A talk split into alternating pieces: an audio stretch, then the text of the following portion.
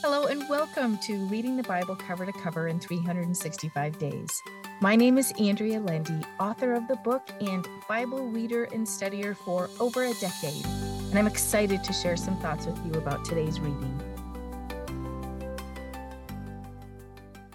Welcome to day 253 of Reading the Bible Cover to Cover in 365 Days. Let us pray. O Lord, thank you for another day in your word. Help us hear the message you want us to hear today. In Jesus' name, Amen. Let's see what Jesus is teaching in John chapter 7. The Feast of the Tabernacles was coming up for the Jewish people.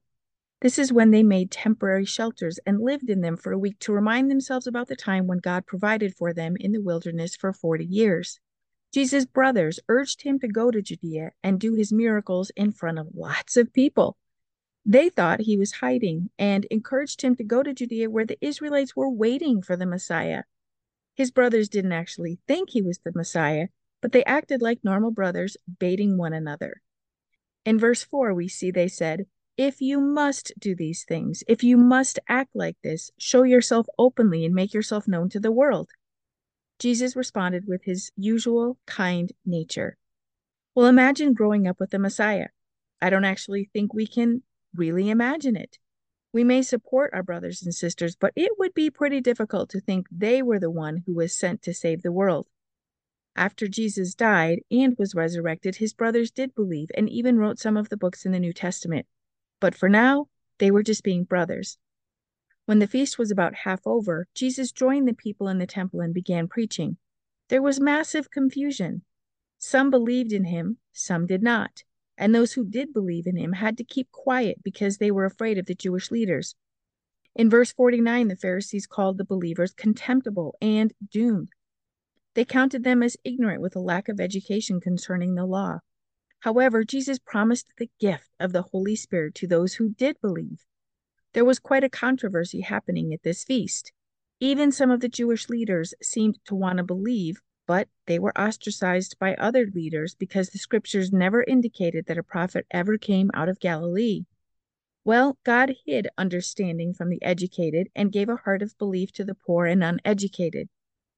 Let's see what Paul is teaching in Ephesians chapter 3. Paul has great news to offer the Gentiles, which is also for us. Verse 6 says, The Gentiles are now to be fellow heirs with the Jews members of the same body and joint partakers, sharing in the same divine promise in Christ through their acceptance of the glad tidings, the gospel. Some of the benefits for believers are strength from the Holy Spirit and Christ dwelling in our hearts. Paul wrote, May you be rooted deep in love and founded securely on love. Jesus came in love, treated the poor, sick, and destitute with love, and died because of his love for us. Paul followed that with, that you may really come to know, practically through experience for yourselves, the love of Christ, which far surpasses mere knowledge without experience, that you may be filled through all your being unto all the fullness of God, may have the richest measure of the divine presence, and become a body wholly filled and flooded with God Himself. Take a few moments and soak in all the love that is promised to us Paul ends his letter with the promise that God can do way more than we think to even ask Him to do for us. May we be grateful for the power of God working in us and in everything around us. And may we trust Him to do far more than we can imagine. Let's see what Isaiah can teach us in chapters 15 and 16. Isaiah warns of the impending doom of the Moabites.